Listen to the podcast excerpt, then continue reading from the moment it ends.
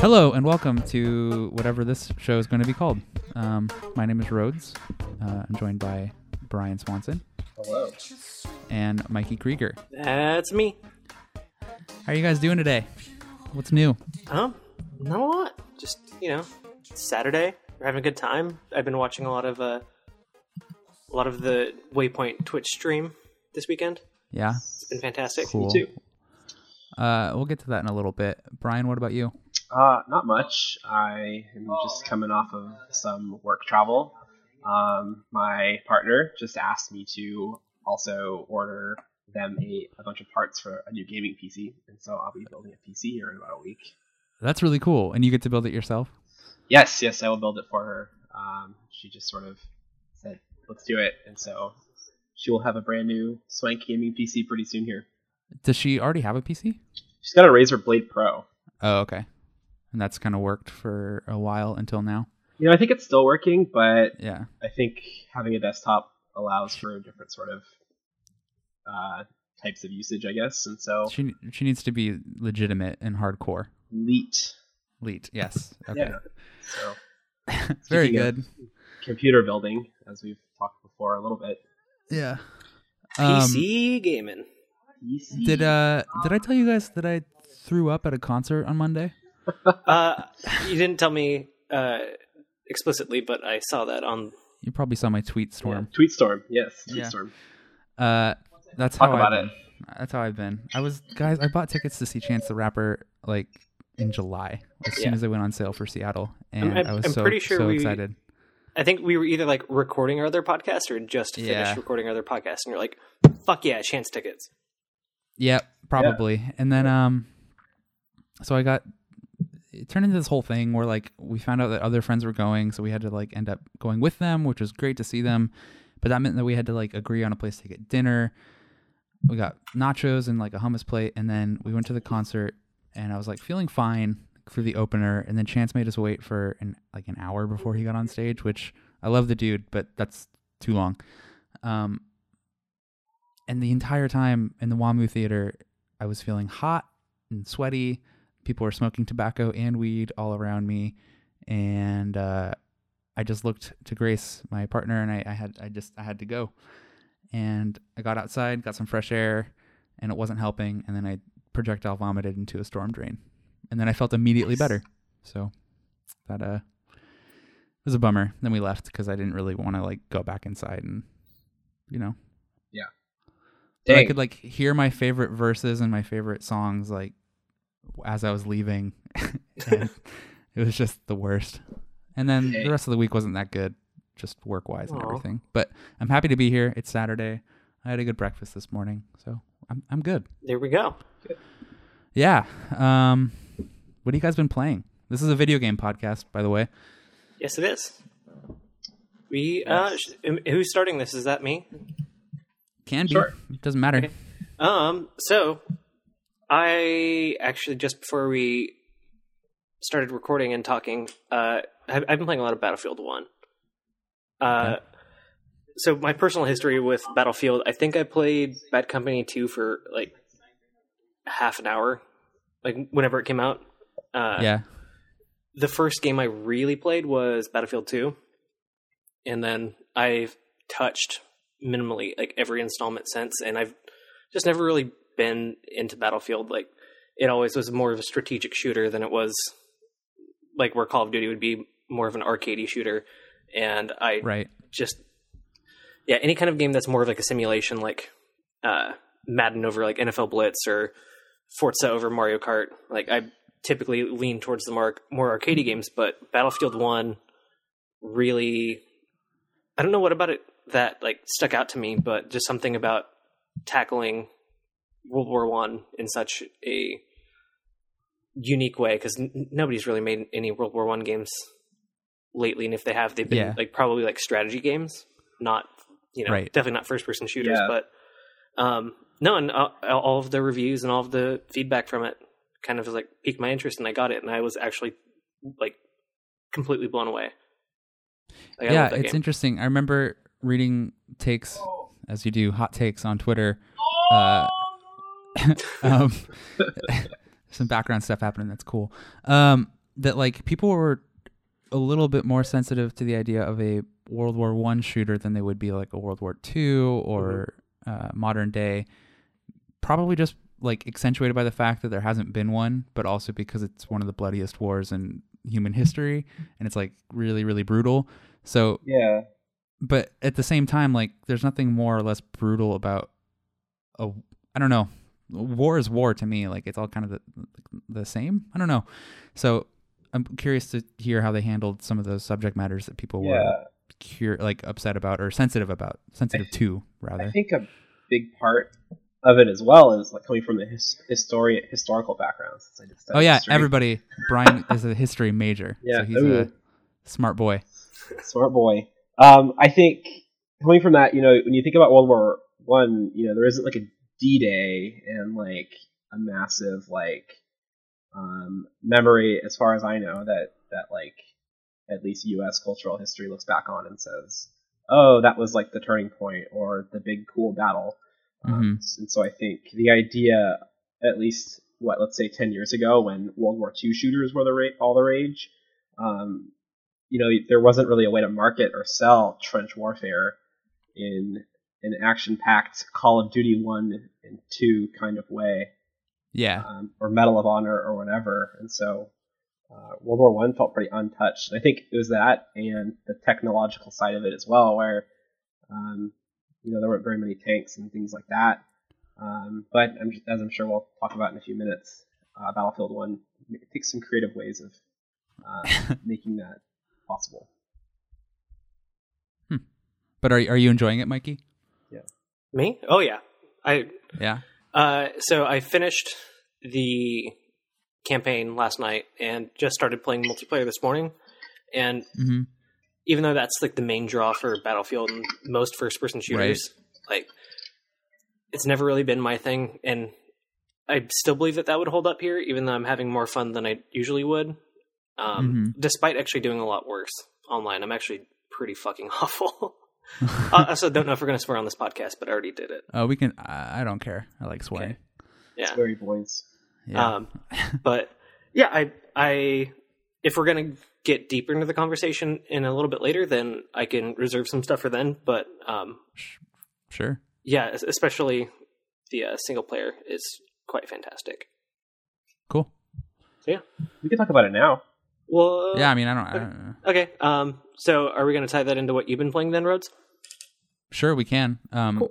The other, just real quick, I'll just intro it. Like I've been playing Valiant Hearts because I was curious about other games that did World War One, and Valiant Hearts is like a UbiArt game from 2014. It's got this really cool hand drawn, cartoony style, um, but it tries to tell a really serious World War One story about a group of not even necessarily soldiers. They're just like people who are who are like drawn into the war, um, and how their lives intersect and like um, how they survived the war. And what the, it does really, really well is like it worked. The team worked with a historical society to give like accurate historical lessons throughout the game that you can just access by the press of a button. It's sort of like pulling up an encyclopedia about your location or the battle that you're at. Um, Yeah, it's, it's almost a little bit uh, jarring how they do it because when you whenever you pull up that menu, which I've also been playing Valiant Hearts because uh, whenever we decided to talk about it, I wanted to dive into it since I've had it since Yeah. 2014 and haven't touched it. But uh, right. yeah, like you, you pull it up and then there are these, you know, like everything around um, the images that they show is this this delightful, more, mostly delightful. There's you know sometimes if you pull it up during a terrible upsetting scene, then it'll won't be adorable. But uh, you got this Yeah. like cute aesthetic, and then it just pulls up these horrific images of World War One, and directly below it, what was like really grating for me is that it's straight up the logos of these societies that they just like like information and images brought by these two Mhm. like so they but I, I would still say that that's a positive for the game and not a negative because it's like I think so it- it- too. yeah everything in this game is built around fact and we didn't try like creating a cool story and then like okay now how can we weave what actually happened in world war one into this like um I will say that like, bef- like it, it, the parts that I don't like about it are when it feels like it has to be more of a game, exactly. Whereas like this would have felt really nice as a uh like one of those first person narrative exploration games like Firewatch or or like Gone Home or something or something else, maybe even 2D exploration. it like just Braid. like braid. Yeah, like if I Yeah. every time I have to do a puzzle and backtrack and go like a whole yeah, do it's like really rudimentary, easy, but like time consuming padding stuff, and it um yeah. It's it takes away from like the emotional weight that the, the game is trying to like play with. Yeah. Whenever you're stuck in a POW camp, it's like, all right, now I need to go. Uh, I need to go get these socks for this guy who's got a bad foot, and I need yes, to. that's exactly what I was thinking of. Yeah, and it's just kind of like, okay, it gets a little bit silly there, but um, so a big piece of the game are these letters that people are writing, and they base this game off of real life letters from World War One, right? Like I I remember think that. so. Like, I'm almost positive I remember that being a thing of this game before it came out. Like, oh yeah, they took real letters that they found from people who were, you know, in and around World War Two in Europe or World War One, and they based the narrative of this game off of that. And uh, yeah, the, the five characters and the one beautiful puppy that you are interacting with, um, Mhm. like yeah, they're all intertangled and all of their narratives weave in and out, and it's it's pretty remarkable. Like it's really emotional while not having like any dialogue, really. Um, Yeah. it does the kind of cutesy uh, noises instead of Yeah, they're all kind of grunting in their in their lang- like in Yeah. their native language. Yeah. and you hear little bits of words, but it's not like written. yeah, and yeah. There's no like subtitles. There's no uh, Mhm. speech. It's just it's communicated through images. So like if you like run into a guy that you need to get past, like a text bubble will pop up and it'll be like that door with a big X in it. If you can't get through that door yet, Yeah, things are communicated in that way. it's just yeah, I don't know. Like I like the game, but uh, I don't know if I'm gonna finish it. I just kind of uh, Yeah, I don't know. I it's it just it's feels too much like the other thing that actually kind of bugs me that I didn't realize until I started playing it more is that like the villain of the game that you're constantly chasing because they actually did write in a villain. Mhm. His name's like Captain Von Baron or something. yeah Is uh, it's like cartoonishly evil. Like he's one of those like mustache twirling, like like evil laugh And he- dudes that like constantly escapes your like every time you almost kill him. yeah, or, and, and he's throwing dynamite at you out of a zeppelin that you need yeah, to like it's just Oh, throw back at him. wow. just when you like i don't know when you're trying to tell a story about world war one or when you're making a game it just uh, ugh, i don't know it didn't need to be too much of a game Sounds a little tone deaf almost. Like you're talking It's just- about No. Cost of War and you're being zapped by a, an evil Zeppelin man. yeah like the So- game oozes with charm but i think sometimes it uh like it doesn't need to be as funny or yeah and there's like a dissonance there and not a good kind of dissonance um But I, I will say No, though that yeah Um, on the other hand, it actually does emotion and uh, like these Yeah. connections really well. Like the plot's actually like really good. It's just like like Rhodes is saying, like you wish that it were more of a like interactive quote interactive experience than a straight up game. Like take Yeah. out all the really gamey stuff and just give us this really good story because it actually is a Right. pretty good story and some of the puzzles are fun and uh yeah it's Yeah. it's it just it, it, And, it- yeah. the, the game gets in the way of the story which is the draw but i think. I still think it's worth playing because it, it it's so unique. Like so, if if if you can afford it, it's probably pretty cheap right now. I got it on PS Plus like months ago, so Yeah. I'd go for it. But yeah, um, how does Battlefield One handle story in the campaign? huh? do you want to get that brian or Uh, yeah. It. I mean, it does cover World War One in, all, in a sort of a different way from I would- what it sounds like Valiant Hearts does. Is it focuses on the vignettes of, of certain soldiers, and so um, I have only completed part of, of the campaign, and so maybe you can speak more toward many of them. But I did do the prologue where you play as like six or seven different people that that eventually die because you're expected to die. yeah Um, Um, so it, it opens up in I was describing to my roommate, kind of similar to uh, Modern Warfare Two, where it's like, hey, you're about to be in some shit, like it's gonna get rough right here. But in Call of Duty Two, they or Modern Warfare Two, they ask you like, like you can opt out, you can not participate. Um, but in, in this, it's like it opens up the prologue um, where yeah you're uh, bouncing around between different me- uh, members of the Harlem Hellfighters, and uh, it tells you like this is the front lines of World War One. It was a you know I'm it's like a terrible, disgusting place, and I'm uh, definitely not quoting that verbatim, but they're like yeah like this is awful. Um, a lot of people died. Like they expected this to be the war that ended all wars, but it ended nothing. Like that's a line from it. I was like, fuck, this is pretty heavy. And then and then it closes with Yeah. like you were not expected to survive. And so then you're like facing endless uh, waves of German troops that are just completely like overrunning you and you hop between I think it's like seven people. Like uh whenever you die, it's it pops up the name and then the birth and death year, like on a tombstone, and then it hops you to the next character. And so each time each time you die, both between uh or between the, the entire campaign, it tells you like that person's name and how long they lived, and it just kind of adds a certain weight to it.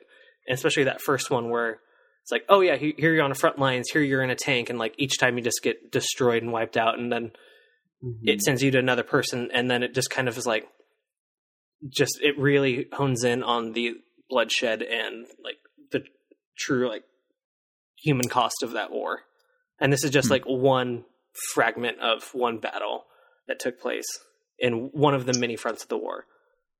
Yeah, and it tries to avoid what a lot of first person shooter campaigns will do in that since you're playing vignettes of different people doing different things throughout the timeline of the war, you get less of that sense of, okay, I'm in a tank and now I'm in a plane and now I'm going to single handedly kill Yeah. everyone. You know, instead of, while you are still doing that as a player, you're doing it in different scenarios, which Yeah. feels a little more interesting, a little more realistic. Like it's trying to tell you uh, a nonfiction story, despite the fact that it is still fiction to some extent. Yeah, and that sounds like the kind of key difference between it and other shooters is that like in I haven't played a modern Call of Duty in a while, but like in other shooters that deal with um like realistic settings, like you're one dude, you might be just be one minor soldier, but like you're the hero and you make it through point A to A to Z the entire length of the game um without you know it just doesn't seem very realistic.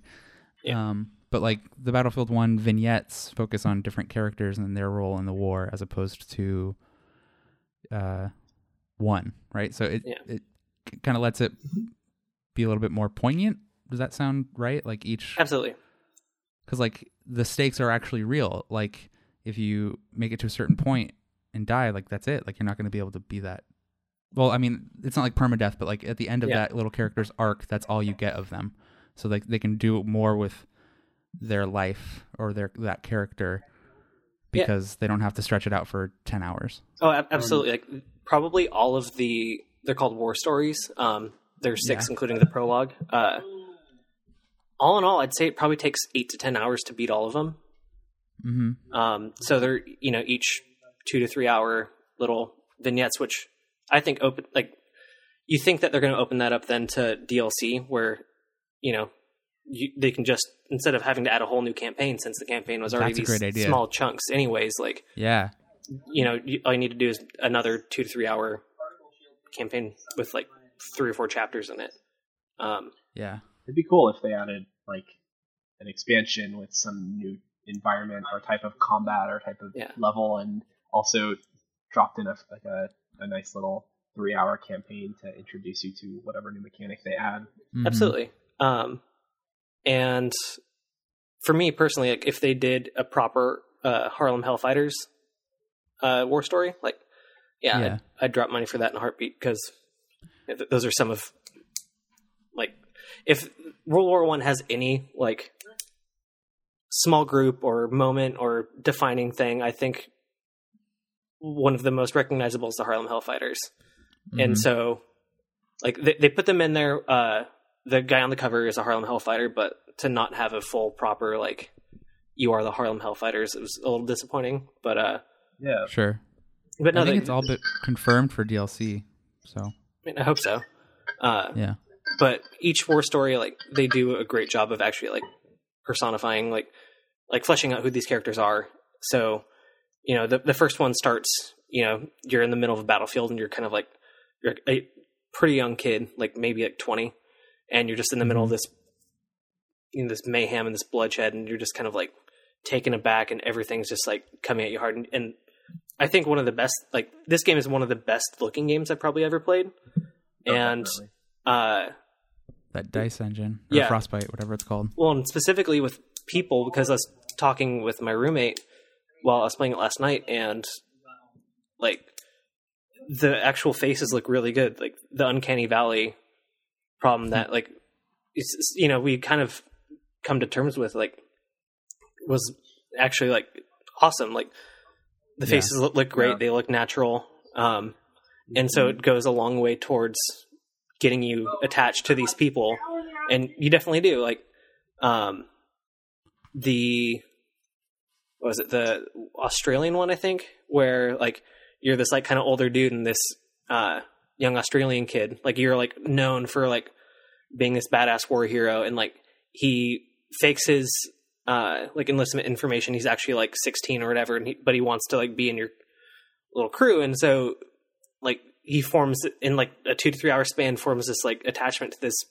little kid and like it really hits you whenever you know events unfold and things don't go well and and most of these things don't really go well and and that's Yeah. another huge thing that this does really well is that instead of like glamorizing like the war heroes and all these things like it tells like these brutally honest stories about you know what what's going on and it doesn't really uh it doesn't get really graphic but it also doesn't really sugarcoat it in any way Sure. um but Huh. yeah i, I Sounds cool. I, want to. I, I haven't played it, but I really I do want to try it. yeah Maybe I'll uh, rent it.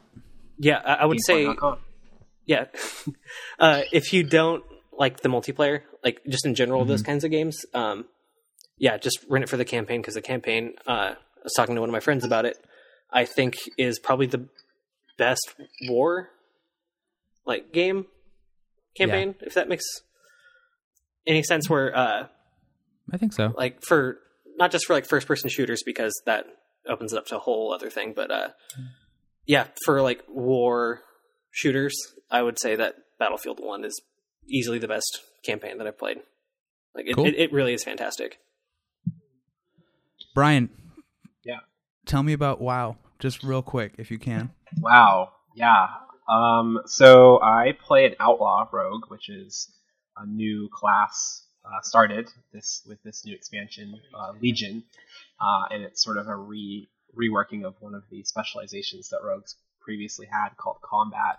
And so I'm a pirate. I'm a swashbuckling, uh, sword slashing damage class, and so Huh. I've been having a lot of fun with it lately. Uh, I raid with a guild called Times New Ramen, uh, and they're primarily people that I've known from high school. It's a very good name. yeah, yeah, and so we uh, we focus on raid progression. We're currently doing the heroic Emerald Nightmare raid that's out right now. So WoW is like Destiny, right? Kind of. Um, I think WoW and Destiny are like both share that sort of MMO um, Yeah. tagline, and both also are trying to learn as much as they can from the success of Diablo three, Ah, which I think is very interesting. I think it would actually be very interesting for me to play a little bit of Destiny and then compare the two at some point in the future here, um, because I've been playing WoW um, sort of on and then off and then back on for the past. Oh man, don't make me say like eight years. eight years though. no It's- more. It's pretty Maybe cool. 10. That, it's cool that a game like that has been around for so long and people still play it. And yeah, I mean, don't back know. in the day, it felt more like uh, an adventure game where I'm exploring the world, and now it almost feels like a number crunching game. And I don't know if I've become more of an adult and appreciate those kind of things, or if I'm just hooked into it and I can't help it. But there's a lot of number crunching these days. interesting. Do you have spreadsheets for your your builds? I don't, but I go Okay. on onto a lot of websites and do a lot of stat stuff. Try to so min max everything. Huh. I wish I didn't. yeah. um, real quick, I just want to say that inside, I don't really want to say anything about it. It's the follow up to Limbo. Um, is it Playdead or is that the studio? I think That makes sense. Um, that game's really special and really cool, and I like it. And then XCOM 2 on consoles came out a couple weeks ago, and uh, some of the best controller like gamepad controls for a strategy game comes from the XCOM games, and feels really good. It's hard as hell, and I like it. So, yeah, I remember it. talking with you when it first got announced, and they were like PC only, like yeah. that's it, and you Yeah. were pretty bummed. I was really bummed because they they last time they said I think it came out simultaneously with PC and console with XCOM 1 in 2012. Um Yeah, which of course is a remake of the original XCOM. I don't really feel like I have to explain that. But um with this one they announced it and they were like PC only, no plans for console. And of course like Twitter was all like it's coming to console, don't worry. But there were it felt weird not having an announcement, like a, a confirmed announcement. Um, and I considered getting a PC or something that could handle it, uh, just because I love like XCOM might be my favorite game of all time. Um, so when it when I saw it come to console, I, I knew I couldn't just not get it. So yeah. uh, which kind of segues nicely into a uh, a budgeting conversation that Mikey wanted to talk about. Yeah, um, I recently had just uh, I was planning out my s- what I'm going to get this holiday season, and I Mhm. knew uh, I was getting Battlefield One, and I was planning on getting Skyrim, but I wanted to talk about like how now that we have less time, we have less disposable income because I remember you know when I was 20 and I you know my rent was a lot cheaper and I just had school and less things to do. I could just like, oh yeah, I'll go buy this and I'll go buy that. And so I've kind of been the past few years, like each year, I'm like, okay, it's holiday season. What am I getting? I have like two or three things that I'm like definitely getting, and try to budget for that. So I was kind of posing it at you guys, like, what are you Mhm. guys going to be getting? And for me, yeah, like I said, it's Battlefield One. I was planning on getting Skyrim, and Pokemon was the other game that I was kind of budgeting myself for. You know, if something comes out and it totally blows everyone away and changes everything, uh, as the community wants to do, uh, Mhm. yeah, I, I might pick up something should else. But Oh, sorry. Yeah. Uh, maybe we should start with what consoles we all have and play on. Yeah. Um, I primarily game on PS4. I have a Wii U, but there's nothing coming to Wii U. Uh, and I have a peace. I have a Vita and a MacBook that is five years old. uh, Paper Mario just pretty came out. much- Could pick that up. Oh, yeah. Is that on Wii U? Yep. Yeah. Dan Ryckert on Giant Bomb really didn't like that game. Well, Um, Dan Ryckert doesn't like breakfast food, so That's true. so can you really trust his judgment? No, but it was more. He had good reasons. He said it's really funny, but the combat sucks. so yeah, that's what I that's what I play on. I have a soft spot in my heart for the original Paper Mario. Yeah. I do for all of them. I uh, didn't play Sticker Star, but all the other ones I adore.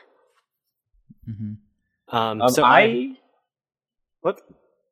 oh, I primarily play on uh, PC. I have a brand new gaming PC with a, a brand new graphics card and all that stuff, um, and an Xbox One. Um, I do have a PlayStation 3, uh, but I don't really play on it too much. but Yeah. that's sort of my, my Sony right now, and Yeah. a, a 3DS. But I think with the same, I'm not, or with with the with the Wii U, I'm not super invested in anything that might come to it, with the exception Yeah. of maybe Pokemon. Um, I primarily play these days on PS4. Uh, I have an Xbox One that uh, is basically just my Netflix box. Um, I have Mhm. my Wii U that I play occasionally, um, and then my 3DS I also play a lot. But uh, All right. Um, Yeah. So I'm just I'm looking at I have like all the upcoming releases saved on a Google Calendar. Mhm. Um. So I'm just What? gonna go through from yeah, it's a cool thing. I'll I'll share with you later. I used to do Um, that too. I c- uh, so I'm not gonna list every single one, but I'm just gonna go through some of the bigger ones. I think. Uh, so I completely forgot that the Last Guardian's coming out on the December yeah. 6th. Me too. I'm gonna And work my way backwards. Yeah, Last Guardian December 6th, along with Dead Rising 4. I don't think any of us are super interested in that game. No, not really. Um, There's uh is Super Mario Maker 3DS coming out this year? I I don't think so. I think uh, Okay. Isn't that like I'm, Well, okay. So I'm pretty sure that Pokemon. No, yeah, it uh, is. December is it? 2nd. Yeah. Wow. Um, Um, That's Yeah, another I- game that's. Oh, I'm sorry. It, it No. started off super interesting, and then they started gutting features from it. Y- And yeah, right. Like what? What? no, yeah, the, uh, the Wii U version was fantastic. yeah. I'm gonna keep going. Um, Watch Dogs 2, which I, I Mhm. forgot about. Uh, Final Fantasy 15. So yeah, uh, Watch Dogs 2 actually replaced Skyrim on my list for me. Okay, Ooh. interesting. So you went Uh, from the like the guaranteed like yeah Skyrim was originally very good, and at least in my opinion, to the maybe like will Watch Dogs 2 be good? Sounds really good. Like Um, yeah, and I can get into this once Rhodes gets through the last here, but sure. Uh, Sonic Sonic the Hedgehog. Um, is it Sonic Mania or the? Fire and Ice? uh, Sonic Mania. I think that's coming out. Um, Okay. Sonic Mania, I'm Yeah. excited for. so there's of course Pokemon. Pokemon. Yes. Um, there's Eagle Flight VR. I don't know why I included that one. I think Walking Dead season three All- comes out, which All of I'm the sure big I'll AAA get. games. Yeah. Uh, sorry. This list is, includes like everything, including DLC, so I have to cycle through it sometimes. Dark Souls DLC Dishonored just came 2. out. Dishonored 2. Um, uh, Infinite Warfare, uh, Waluigi Amiibo, um, and I think Titanfall just came out. So I think Yeah. that's as far back as I'll go. um, yep, that sounds right. So think hit 'em. maybe I'll start. I think I have to be honest. I'm not like super excited about most of these games coming out. Like I like Dishonored a lot, but I feel like it, I run into this problem with Dishonored that I the same problem that I do with like Deus Ex and Hitman and other stealth games, where even if they encourage sort of reckless behavior, I never feel like I'm playing it the right way, and Mm-hmm. I think that they don't do enough to make it okay to not be like the cool stealthy no kill guy. Um, I just feel like I'm playing it wrong. I feel like I'm like uh, busting my head against a wall until it works, or like kind of, I don't know. It's just not. I like it, and I want. I think it's super cool, but I don't think I'm gonna get Dishonored two, even though I liked playing the first one. Yeah, I didn't touch Dishonored until the definitive edition came out on PS4, and Yeah, by that time it felt really dated. yeah, Like it wasn't that old, but it felt like it was at least like seven years old. Like I, Yeah. I got to it, it didn't look great, and Mhm. Yeah, I, I just couldn't get into it. I played for maybe like three hours, and I was just like, I, I couldn't care less if I yeah. finish this or not. So That's too bad. yeah, I so think I, yeah, go ahead. I think I think I lived in like a hole when it was when it first came out, and so I didn't even know it existed until like probably two years ago or something. Hmm. Um, and so I picked up the definitive edition when it was on sale after two was announced. But that's another one I'm also sort of with you on. I just like insert my morals into a game, Yeah. and I'm like, do I not want to, or do I want to like kill anyone? Probably not. And it just sort of feels like, but I have this really cool sword, or I have in Deus Ex this really awesome machine Yeah. gun with an infinite amount of ammo, or a tranquilizer gun that I have to be right, right behind them to use. Like, Mm-hmm. I don't want to feel bad about it, but it is just a video game. But I also feel like he wouldn't kill anyone. Yeah. So Well, that's Yeah. part of the reason why I haven't finished Fallout 4 because you need to choose sides at the end. Mm. It's like, Oh, oh, I yeah. ne- I need to either cha- choose to save all the synths or choose to not betray my son. And it's like, Right. I, Huh. I, I don't want to do either. I, I love my, my father son, and I love all these synths. I just want them all to live in peace and stop being dicks. yeah, Fair point. Um, Um, so but- I never. So I, I guess when I'm thinking about budgeting, like I think I can probably afford to buy like two more games and just and feel comfortable with it Yeah. before the end of the year. And I'm sure I'll get something for Christmas, or unless I just go a a atypical of my character and ask for a not video game for Christmas. um, um, but I think for me it'd be Titanfall 2 and Watch Dogs 2 because Watch Dog 2 looks like really freaking cool. And Yeah. I've never played the first one, and I know you don't need Same. to, and that's kind of Yeah. appealing. Uh, have you watched many videos of it? No, because I kind of just want to be surprised, but I know I've been hearing about it a lot. You know? Yeah, so Mm-hmm. I went and watched a bunch. So, and I, I pushed out Skyrim from my list before I Mhm. decided on Watch Dogs 2. Uh, what actually put me over the edge for uh, Skyrim was seeing it on a Nintendo Switch, and I definitely want to play it like laying down in my bed and just like kind of like yeah, half paying Yeah. attention to it.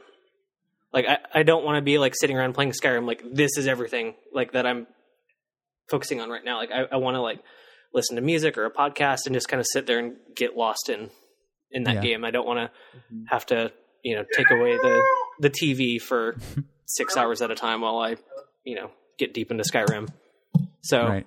like yeah whenever i found out that i'd be able to play it on a switch which i am uh, a hardcore nintendo fan slash apologist so i will be getting switch day one and skyrim whenever it's available uh, but Yeah. but th- so then that actually like what made me think about it is like okay now i I have a hole in my uh in my budget for me to get a, a new game and so then kind of looking around uh my roommate's picking up final fantasy 15 and yeah like dishonored uh i'm not super interested in um like i would like to play call of duty and titanfall but i've got my first person shooter for the holiday Mhm. season with battlefield so i don't want to drop $120 on I, I know it's very reductive but similar games um Right. so yeah, that opened up that hole for me, and I watched some uh, Watch Dogs two vi- video, and like, there's actually a really likable protagonist. It's kind of got this like Sunset Overdrive anarchist vibe to it. Yeah. Like, Looks Yeah. super cool. like yeah, it's it's like Anonymous meets Sunset Overdrive, and that's pretty fucking cool. Um, Meets GTA, of course, because of the whole open world. yeah, thing. yeah. That's, that's Yeah. a good comparison. Yeah. Yeah, and so I saw these videos, and I like the protagonist is interesting, the world's interesting, the music was awesome. Um, it has a pretty unique aesthetic, and you know, I haven't played a an open world like a modern open world game since GTA Five. Like I played The Witcher and Fallout, but like for a game It's- of that, that like sandbox mentality, like I yeah, haven't it's a little different. Yeah I haven't played anything since what was that like 2011. Uh, it was like 2012 or 13. Yeah. yeah. It's been a while. So, yeah, and it looks fantastic. Like it's Mhm. you know, like everyone said that you know, oh yeah, the first one's a little rough, like Assassin's Creed. We'll see how the second one goes. And so Mhm. far, it's totally eased me on any concerns. Excuse me. Um, and especially with the uh, Bethesda news lately, you need to be careful about pre-ordering things. But I feel Podcast. confident that I'm going to really enjoy Watch Dogs 2. yeah, so I- for sure. I have actually pre-ordered. No. cool.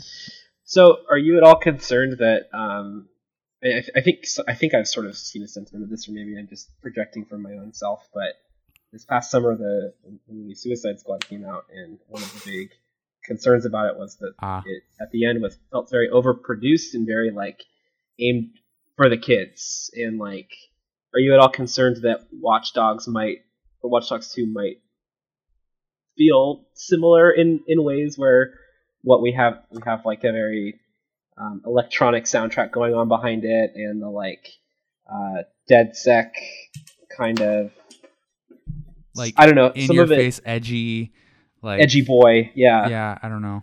I, I think that it looks super cool but tell me a little bit more about your impressions of the tra- the videos Yeah, so it definitely has that kind of like really in your face mentality, but I feel like it's pretty tongue in cheek and self aware Cool. in the way that Sunset Overdrive was, which is why I keep Yeah. drawing the comparison. Um, but it, it- yeah, and actually the music for me wasn't electronic that did it. Like they were just driving around and like the radio station was playing some like like through like a lot of like really good hip hop, and I was like, oh shit, hmm like cool. like th- that was one of my favorite things. Like there are a handful of songs, um, like Kendrick Lamar and uh, ASAP that were on GTA Five that like I hear, and even though I've listened to a million times outside of the context of GTA, like it just draws me right back into it, and I feel like I could get lost in that, in in uh in Watch Dogs, and a big hook for me was watching people play co-op, and it feels like a um little bit scaled back version of GTA Online.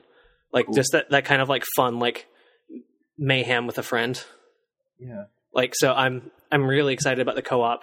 Uh like the premise intrigued me from Watch Dogs, but you know, kind of like was like waiting to see and you know, everyone's like, Oh yeah, like the big problem is the character.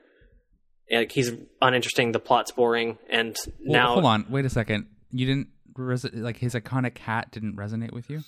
Uh, so I, I dug the scarf a little bit, but the, the, the hat Okay. was left a little bit to be desired. Um, I saw a but guy it's like- dressed up as him at PAX, and he just walked around with the thing up over his face the whole time, and I kept checking my phone to see if I was getting hacked.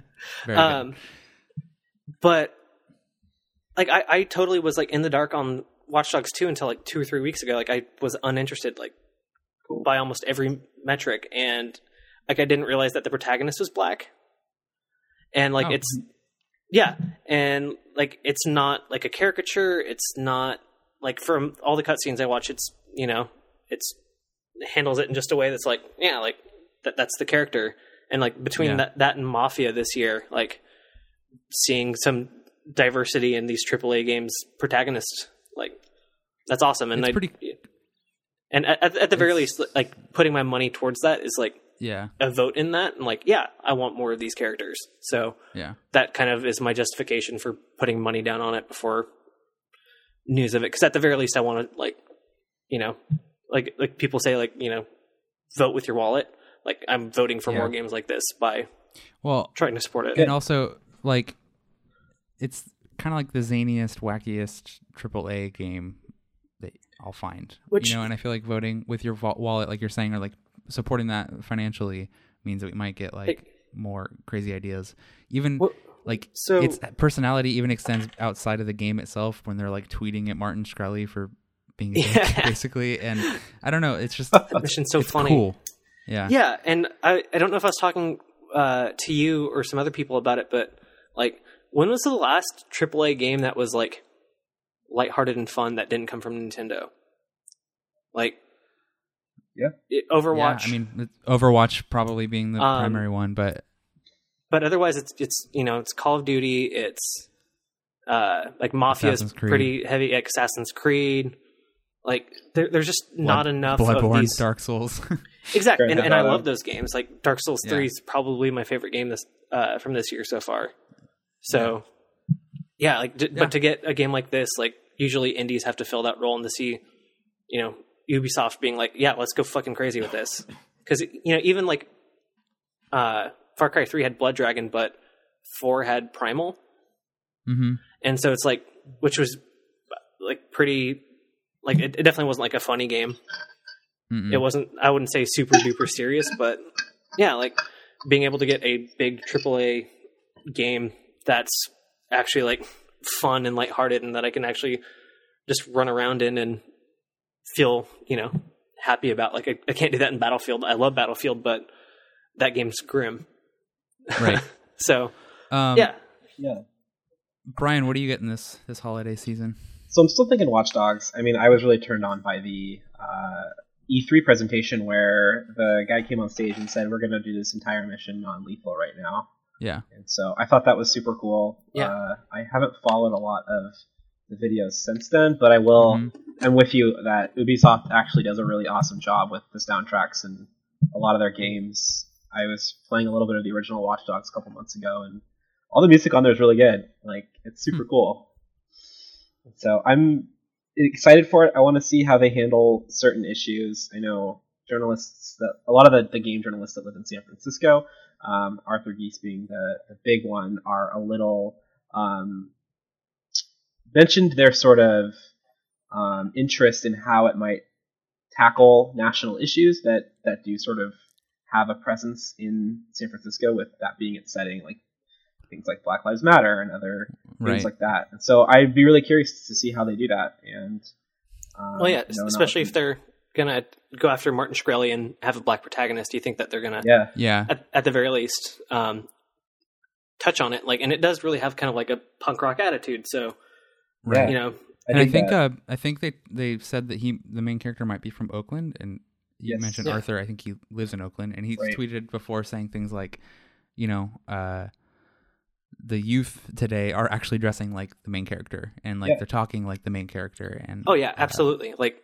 I think they're trying to get it right, and that's kind of promising. So yeah um, i would say go watch uh, nick robinson's videos he's doing at polygon he put up a few of Yeah. watch dogs and it like i was Cool. so in the dark on that game and i was Mm-hmm. sold so quickly like that it it looks funny smart um, yeah, you know this is their second game that they've had a chance to refine all the mechanics for and mm-hmm. you know and people were largely fine with the mechanics in the first one so just to get them better and you know seemingly it, it addressed the like the world and the narrative in a better way than they handled the first game like yeah that sounds awesome Yeah, Yeah. and you're looking at someone like Nick Robinson, who was is an outspoken uh, Hater. critic and hater of the original one, yeah. uh, which is very funny, and now is also super on board with the second one. I think that's really cool. Yeah. Uh, Ubisoft is an interesting company. They are an Most, interesting. One of the most interesting AAA developers, to say the least. Yeah. yeah I, I Um, definitely say at, at, at most yeah they're- they're they're interesting they they do a lot of weird stuff between ether Yeah. like their presentation yeah presentations and their games and how they handle uh They're just a wacky French company. yeah Sometimes I think that they'll just go so full on with iterations of things, Mhm. and then you'll see the the shift where all of a sudden they realize the iterations aren't working. Right. I think we're in the middle of that because Yeah. they had that whole like all of last year was us talking about how every open world game feels the same from them. Like Yes. everything was formulaic and the same. And now I think that they're starting to realize that oh shoot, we relied too heavily on radio towers and and, and all these other And you know just those little things and Uh, outposts and I Yeah, think everything that Far Cry Three did right. Yeah, exactly. Yeah, That's my biggest So- reservation with Watch Dogs is if if the reviews sort of speak toward this like uh, Ubisoft formula again. Uh, Yeah. I'll probably hold off, but Sure. they're gonna do some really good innovating with it. I'm I'm really on board, and I'm also super interested in whatever Assassin's Creed they spit out next year because we haven't seen them take a take a year off in a while. So Yeah. it's a little off Yeah. topic, but with uh, this fall, I think I'm on board with Dishonored 2 about it not being something that I'm very interested in. Um, I think Pokemon is probably something that I'd be more likely to get, especially if um, I have friends who are going to be picking it up as well. Mhm. oh yeah, That's gonna that's gonna be a big part of what, what will sway me. That and maybe even Final Fantasy 15, depending on um, certain um, other folks, because I believe that's going to have a co-op element to it. And Interesting. uh, yeah. The the final DLC is gonna be co-op. the final DLC, not the whole game. Yeah, Okay, yeah, so Yeah. that might change that a little bit then. But uh, I have not really been into Final Fantasy very much. Um, 13 six. broke my heart. It did. yeah. I enjoyed I was I was well, that's fine. I don't know. it's like I, I- didn't love it, but yeah. I, th- I think it gets a bad rap. I think so too, and I probably would enjoy it if I didn't have like the highest expectations going Yeah. in. Oh, Um, we- we- well, that's not necessarily your fault. They built that up right. to be like hype. yeah to like almost like reboot Final Fantasy. Yeah. I, I mean, Final Fantasy 14 or uh, 15 is was supposed to be part of Final Fantasy. oh, I know. Yeah. And look how long it took them to make it. Like, yeah. like they were so ambitious with what 13 was going to be, and they just hyped it to no end. Mhm. Um, yeah, like with 13, I hated that it was linear, and then when you got to the open world part, I hated that it was open world, and I wanted to go back to that. Like, Oh my gosh.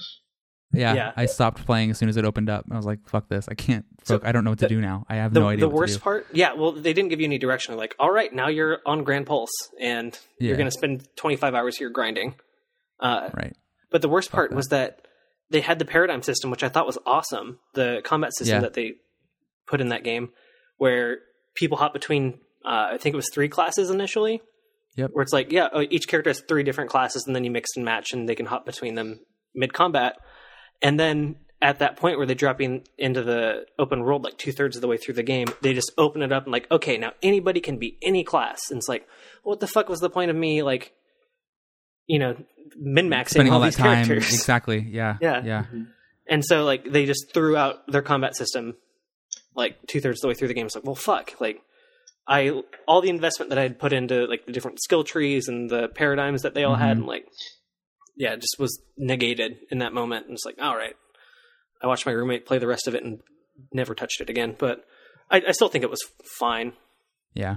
So does Um, that is that work? Is that, is that true for both Final Fantasy 13 and then wasn't there a 13 too? There's also a 13 three. Lightning Or Returns. 13.3? Yeah. Uh, I haven't played. I haven't. I know that people who like those games like those games, but I haven't Yeah. heard anything. Um, So I have a friend yeah.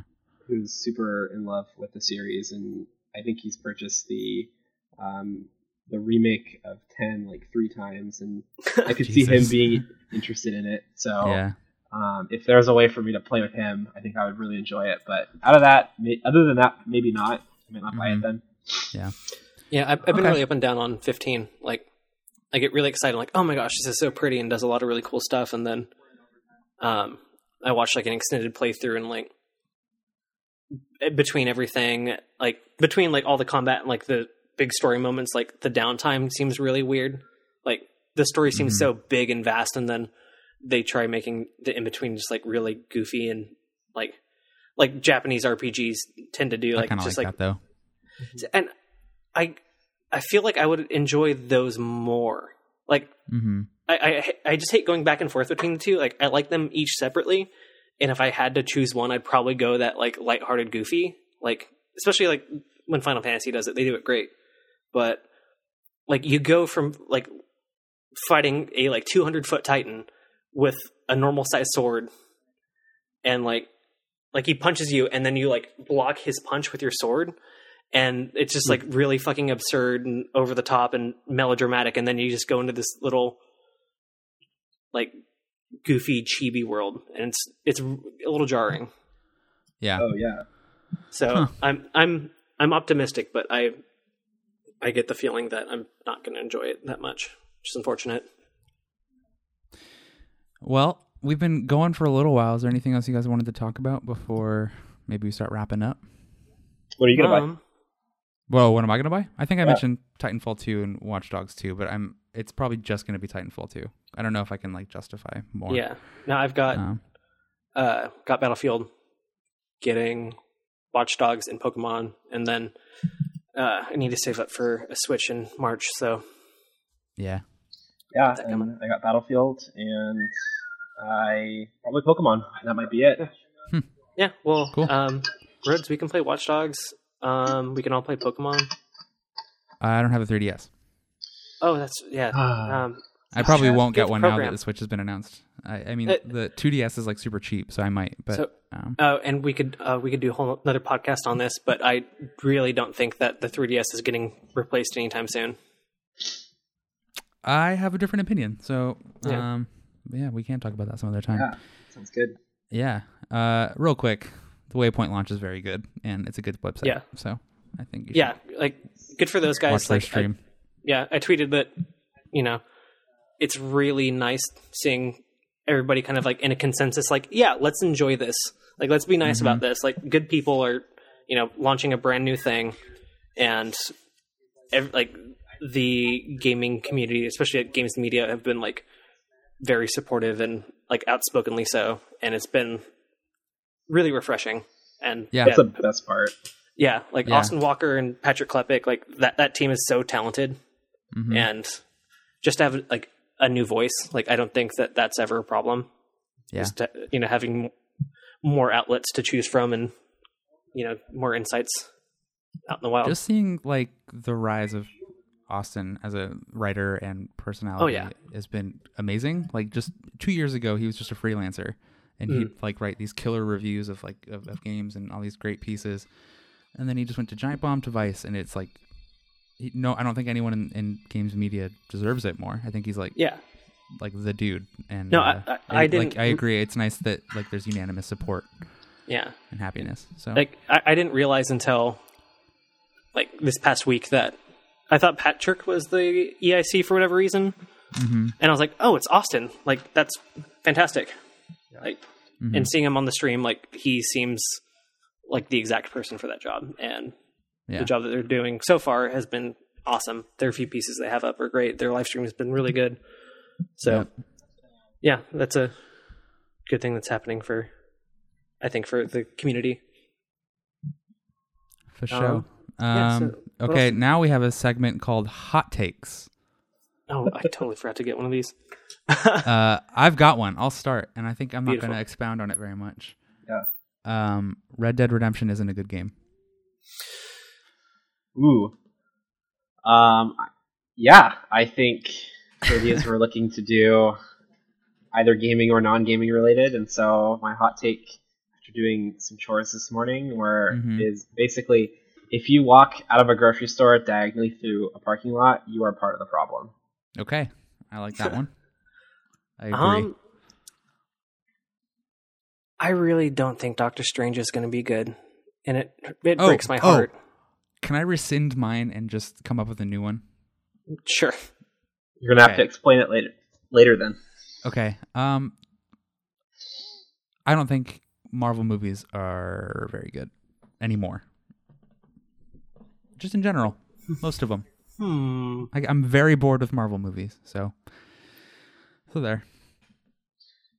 We should talk about. Are, are, about yeah, are, we- are we responding Okay. to hot takes, or are we just putting them out there and leaving them? I think for, we're putting uh, it out there and leaving them. I think we should put them out there and leave them, and then maybe maybe Okay. the opening segment of each game is, or podcast is maybe touching base. I Yeah. don't know. Like, I I think a caveat Uh, could be we could re-explore these hot takes in the future. Yeah. Yeah, I, I'd be down for that because, yeah, like I not entirely antagonistically like could talk about that. Like Yeah.